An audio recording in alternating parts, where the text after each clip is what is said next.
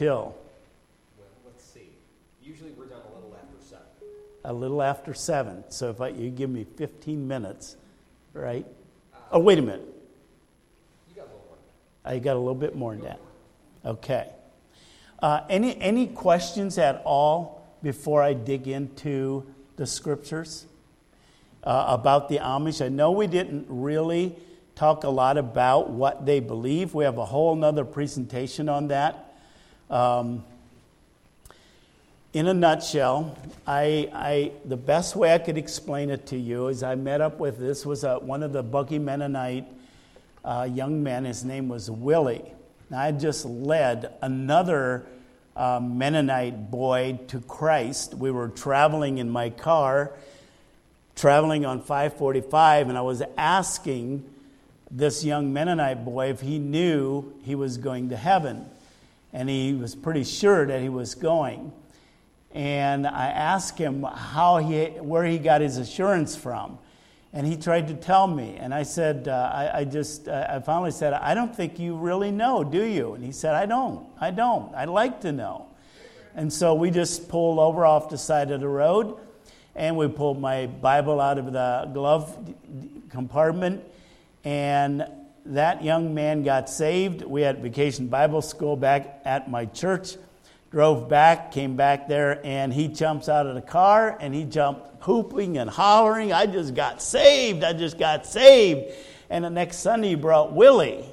Now, Willie was a Buggy Mennonite. And so he brings Willie right up to me and he goes, This was before the service, and he said, uh, Willie needs Jesus. And uh, I want you to save him. I, I said, uh, I, I cannot save Willie. And I said, right now, and, and it was kind of quick, and I, I, I probably, if I had it over to do with, we would have took time right then, and I would have went and shared instead of going to the church service.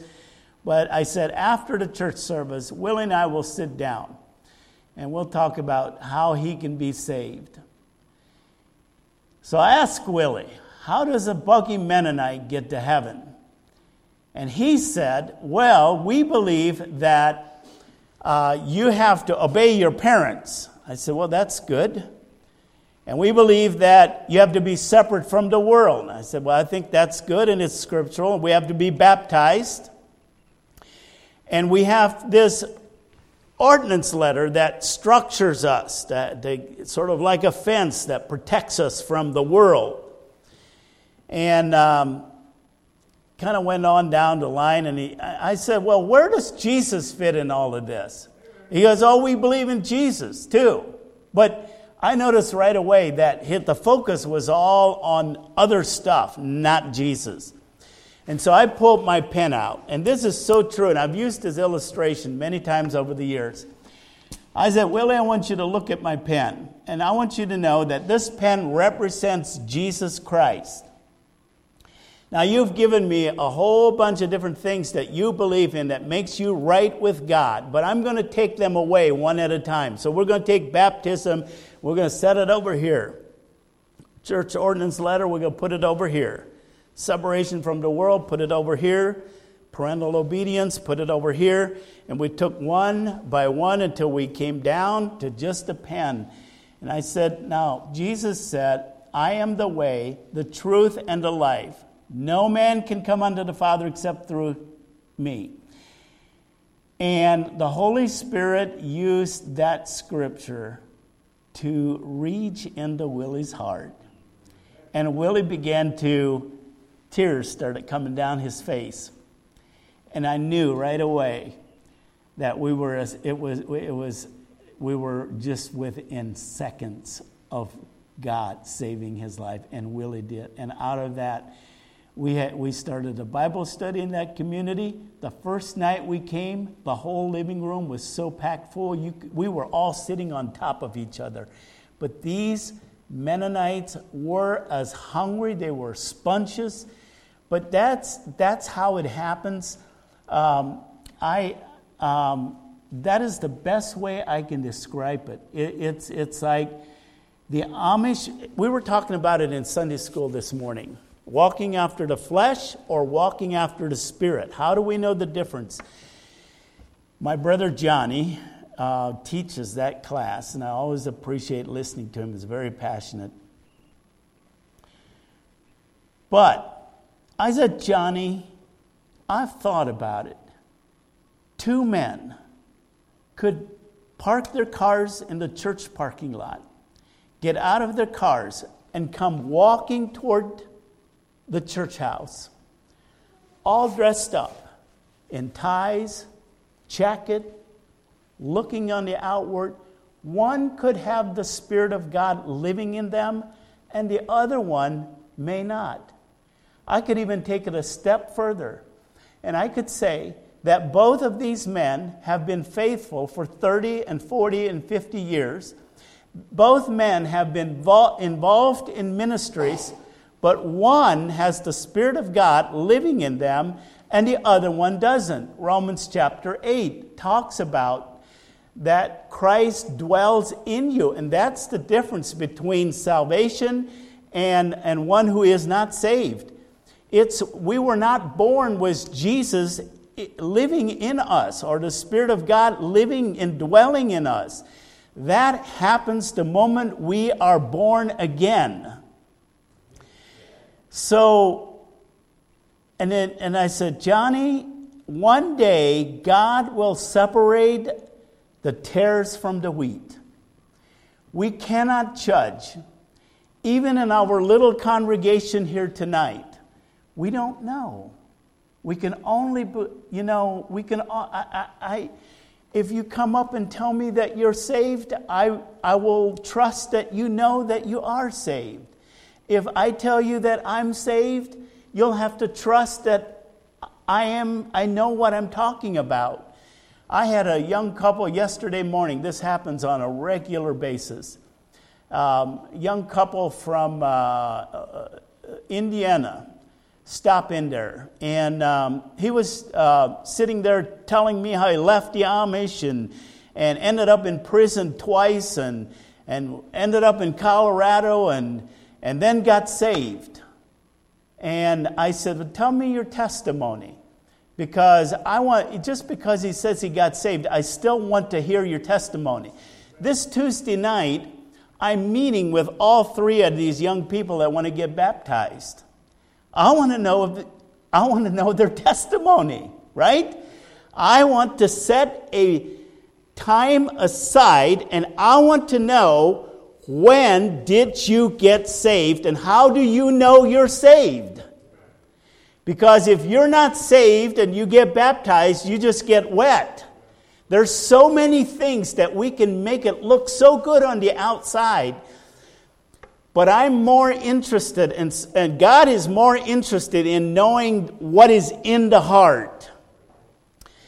And um, somebody recently said, well, you know, we're talking about, well, you can lose your salvation or you can't lose your salvation. And, and then this person began to talk about how, well, you say that somebody can get saved and go out and live like the devil. And he named a bunch of things they could do. And, and I said, No, I'm not saying that at all. I said, If somebody does that, I'm not the judge. I'm not the judge. And, and his testimony does not, does not have, uh, how can I put this? His, his testimony, if he says he got saved and lives like the devil, that does not change the Word of God. The Word of God is still the same. It never changes. I don't know if I'm making sense, but my salvation is not based on his testimony. My salvation and your salvation is based on the Word of God. And we got to stay close to the Word of God. And that's, if you have your Bibles, go to 2 Corinthians chapter 5. Boy, older I get, I had, there's four of us brothers that have left the Amish. One of my brothers did very well in the construction business. He, he literally became a multimillionaire. And he is one of the younger ones. There were 14 in my family. I'm the oldest. He was one of the younger ones. And he always showed up for church, he always showed up for prayer meeting, but he was just sort of going through the formality because he was a very busy man and he owned, many houses, rentals, and everything else. And one day, God got a hold of him. This is about a year and a half ago.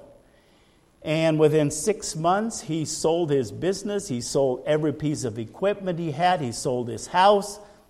And he made this crazy move to California. Now, I remember right before he went to California, took his family, his wife, his children. I sat at the Cattleman's Restaurant in Savannah, Ohio. And we're sitting there, and he's shaking all over. He's just shaking. He said, I just can't get enough of God. I just can't get enough of Him. And I was convicted. I was very convicted. But I guess the reason I'm even sharing this story with you is he went out and to California and joined a school that is very much into the spirit. Okay? Walking after the spirit. They've kind of taken the word of God and chucked it, right? One of those students came through Ohio, called me, and I still don't know who the guy was, but he needed a place to live, or live, to sleep, and wanted to know if he could stay with us. And so we welcomed him into our home. And that night he said, Doctrine divides. He said, Chuck doctrine. That's in the past. Follow the Spirit. And I guess really the point I'm trying to make is we have got to stick with the Word of God. Because I will tell you, the Spirit people who say they follow and, and, and, and they follow the Spirit almost become their own authority. If they're hearing from God and you're not, they become the authority. So in 2 Corinthians chapter 5 verse 7 the scriptures say for we walk by faith and not by sight. We walk by faith and not by sight. I'm all for walking in the Spirit. I really am. I think maybe, and this is one thing I, I refer back to missionary training school so much. That week, D.H. Easter, that man impacted me in balancing walking by faith, walking in the spirit, and walking in the flesh and by sight. He balanced that all out, and there is a balance. I just want to say that, but um, going back to this, walking by faith, um, our faith is being tested like never before. And uh, if you would turn with me to Hebrews chapter 11. I was just reading this yesterday. And uh, as you're turning there, in 1 Timothy chapter 4 verse 1, it says, "Now the Spirit speaks expressly that in the latter times some will depart from the faith. Some will depart from the faith. Second Thessalonians chapter 2 verse 3 let no man deceive you by any means for that day shall not come except there comes a falling away first. What do these people look like that are falling away? What do they look like? What do they how do we we know there's they're going to be deceived and they are being deceived. How do we keep from falling in that trap? Because in the latter days, I, and I can see it more clearly today than ever before, that this, this is the reality. This, this is really happening all around us. They have a sense, I mean, even going back, to, I don't want to camp out on this school in California, but there's so many of them. I will tell you, the Amish tend to go by feelings more than anything else, and they are drawn to feelings and emotions. And that is something that we have, we have had to, to deal with time and time and on. It's on and on, it, it doesn't stop. But I, I'm, that's again why um, I am becoming so more and more dogmatic about the Word of God. Hebrews chapter 11, verse 16. We know this is the faith chapter. Says, But now they desired a better country. I want to read that again and add names from the previous verses. And now they, Abel, Enoch, Noah, Abraham, Sarah, Isaac, Joseph, Moses, by faith, they desired a better country, that is, an heavenly. Wherefore, God is not ashamed to be called their God, for he has prepared for them a city. These people, church, these people had not seen that heavenly city. They had never seen it, and yet they believed it by faith. And they kept their eyes on God and what He had promised them. And I just want to challenge us today that no matter what happens in our world today, keep your eyes on the Word of God. Keep your eyes, Esther and I have read through the book of Revelation. We're just ready to read the last chapter. We've spent probably three months in this book. And, and it has been a big eye opener for me because I had not read the book of Revelation in a long time. But Hebrews chapter 11, verse 25, look at this, church.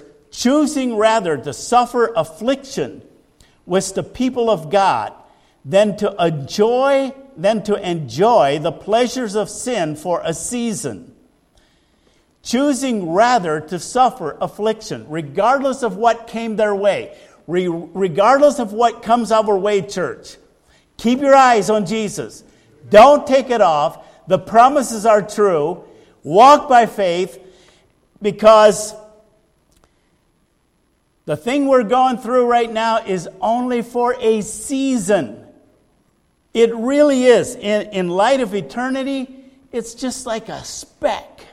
Hebrews 11, verse 13. These all died in faith, not having received the promises at least not physically. They had not received the promises. But having seen them afar off, they were persuaded of them and embraced them, and they confessed that they were strangers and pilgrims on the earth. There are two worlds there's the seen and the unseen. In order to be part of the seen world, you have to be born into it. In order to be part of the unseen world, you have to also be born into it. The spiritual world requires faith, the physical world requires sight. And I know it's easy to walk by sight. An Amish guy recently took me to Galatians chapter 5, and he said, Look, the, the first sins of the flesh is fear. And I had never really seen that before, but it really spoke to me fear being the first one on the list of the sins of the flesh. Fear is the opposite of faith. And I, I know, you know, we, what we all just came through, um, pandemic, and I remember we were all concerned.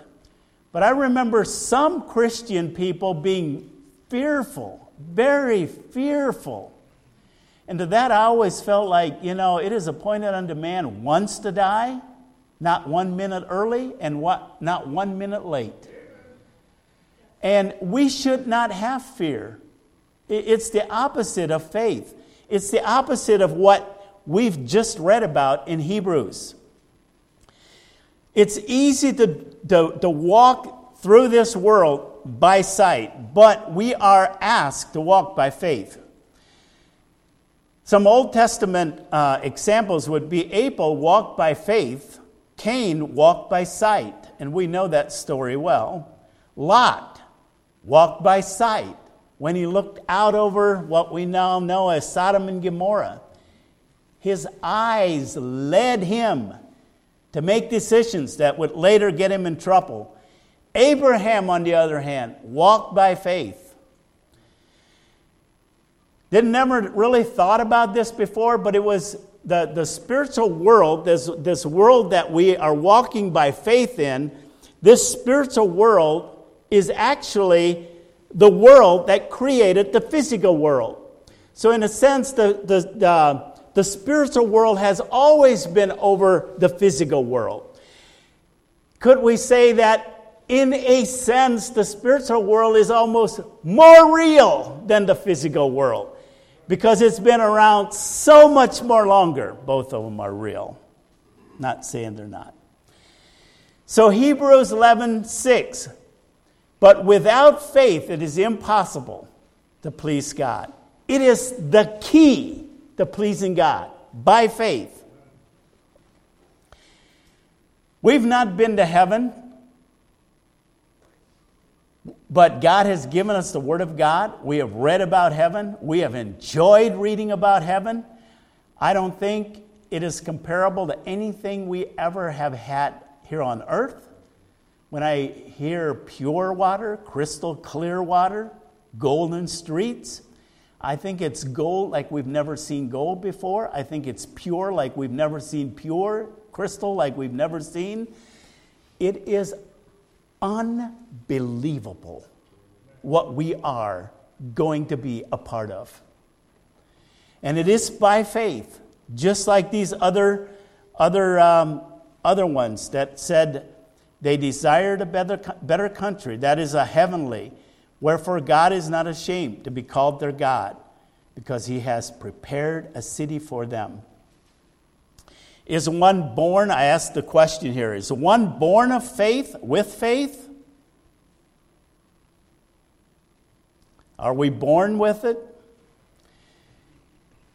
1 Corinthians chapter 12 says faith is a gift.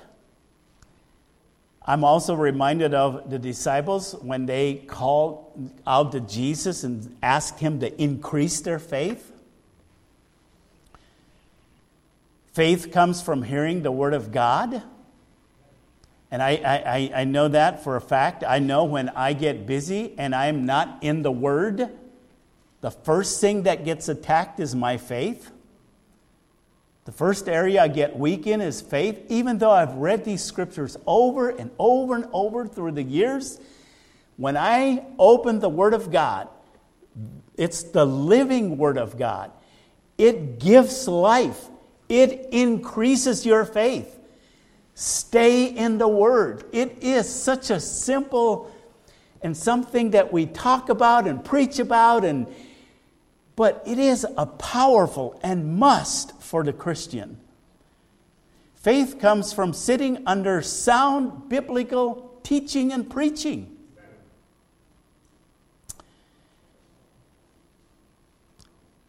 Hebrews chapter 10, verse 23 let us hold fast the profession of our faith without wavering. And let us consider one another to provoke unto love and to good works. And then it says, Don't forsake, not forsaking the assembling of ourselves together, even more so as you see the day approaching. Why, why did he say that? Because he knew our faith would be tested. I think it's Luke chapter 18 where we read about the widow and the unjust judge. And right there at the very end of that um, context, it says something about when Christ returns, will he found faith on the earth? Will he find, is there going to be any faith left? And that, those things, those, that just tells me uh, it, it, it's not, it's not going to get easy. We ha- and we can't wait until, um, until it gets so thick we, we have to be prepared and in it all the time, even before it gets thicker than what it is. Is faith a feeling? Can a, can a person lose hope and still have faith? Is faith an action? Those are questions I have on my notes here. Is faith an action? We can read about a dead faith, right? a faith, but no result from that faith. It's, it's literally a dead horse. And talk about that. I guess where I wanted to end up with is I am, I am convinced, and I will, I will end with this I just heard this week one of our supporting churches closing the doors, and I, that always bothers me. Somewheres they were going up, up, up, and then they uh, plateaued and then they came down. Somewheres faith was lost. I, I'm convinced that people go in circles because of a lack of faith, and we know that from the Old Testament. The children of Israel circled around for 40 years. Why? Because of one thing they lacked faith. There's only one reason why a family would continue to fall apart. Only one reason lack of faith in action. They may know things, they may say they believe, but there's no faith there. There's only one reason why our neighborhood would go to hell, and that is because of a lack of faith in action. There's only one reason why our churches would close the door our lack of faith in action. There's only one reason why a pastor or missionary would leave the ministry because of a lack of faith. There's only one reason why the United States would fall apart or the world would fall apart because I believe that. I, this is my belief. This is my personal belief. And I think I'm right. I believe that if we as Christians put our faith into action, this world would not fall apart. It's when we lose faith and we die out and we do no longer the salt of the earth that the world goes the way it does. God's people are the salt. It is not always who we blame we could blame Washington. We could blame other people for not leading right. But if they're not Christians, they're going to lead like a worldly person would lead, right? The church, the church is the one who is indwelt by the Holy Spirit. The church is the one who has that supernatural power to go forth. And it says the gates of hell will not prevail. I asked somebody recently, What are the gates of hell to you? What do you think when it says the gates of hell? And he said, Well, I think of the biggest, monstrous army of demonic forces you could ever think of. I said, Okay, the gates of hell. All of that is not going to prevail. The church is the most powerful um, thing on earth. And when this, when the church gets raptured out of here, and there's no more church here, and no more Holy Spirit here to, to, to be salt and to spread the gospel and to make an impact and hold back evil, it's going to become the most chaotic place we have ever we can ever think of is going to be so evil. I will tell you, reading through the book of Revelation, Pastor, I, you know, we read about the 144,000, we read about all the ones that are going to get beheaded and suffer, be humiliated, and everything else. I could not help but just pray for them. I don't know who they are. I thought, I wonder if they could be my grandchildren. I wonder if they, well, maybe not my grandchildren, but they're somebody, they're like us, right? They're going to have to go through that. And I just, when we pray, oftentimes I'll just pray for those brothers and sisters. And, um, but faith faith, church. We walk by faith and not by sight. Father, I thank you for this evening. I thank you for the work that you've done in our lives tonight at this place. I pray you would continue. Pray that we would be protected from Satan as you work in our hearts. And if there's one here that does not know you, oh Lord, I just pray tonight they would place their faith in Jesus and in Jesus alone. Maybe they've maybe you with our heads bowed and eyes closed, maybe you've attended church, maybe you've been involved in church all your life, but you don't remember of a time when you were born again. And to you, I would say tonight, I'm, I like to give you an opportunity to come and place your faith in Jesus Christ and Him alone and nothing else. Pray this in Jesus' name. Amen. Amen. With our heads bowed and our eyes closed, if you don't know Christ as Savior, if you've never followed the Lord in believer's baptism, if you feel God moving you to put your life and influence in this church as a member, or whatever else it might be, I'm going to be down here at the head of the aisle in just a moment. But what I would like to do, I would like to do, what I feel moved by God to do, is I want to take that little piece of paper. Pastor Steve, could you hand me one of the papers with Ray and Martha's children on it? I hope you have one of these. It says, Pray for our children, for Ray and Martha. I'd like you to lift each of their names up before the Lord during this time of invitation, asking God to convict them of their sin, to draw them to salvation, to see that family restored.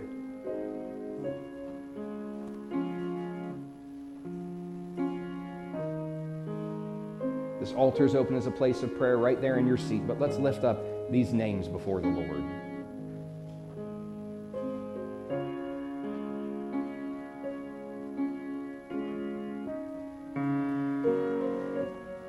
Father, we love you and we thank you for your faithfulness. We thank you for your word.